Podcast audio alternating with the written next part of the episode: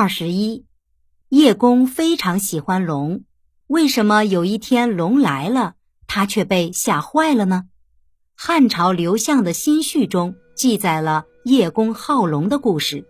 叶公是楚国的一位贵族，名叫沈朱良，别名子高。因为叶地是沈朱良的封地，所以人们称他为叶公。传说叶公非常喜欢龙。在他家里，到处都可以看到龙的图案，凡是能画能刻的地方，用的都是龙的图案。叶公这样喜欢龙，最终被天上的神龙知晓了。鉴于叶公对龙的崇拜和喜爱，天龙决定去叶公的住处现出真身，给他一个膜拜真龙的机会。龙的身躯非常庞大。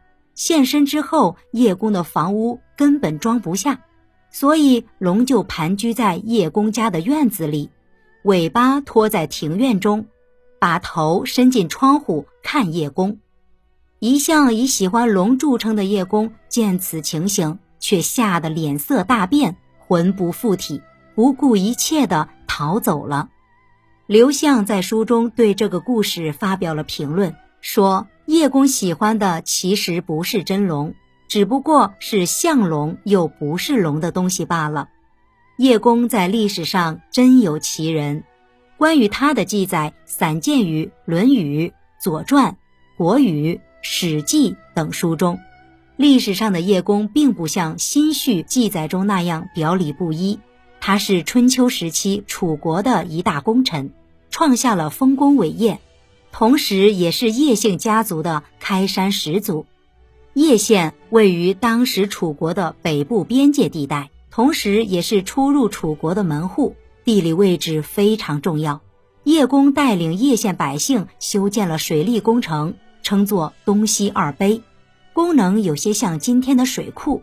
人们利用东西二陂灌溉农田，发展农业，生活逐渐殷实富足。水利工程开出的河流也方便了楚国军需物资的运输，减轻了国家的运输负担，一举两得。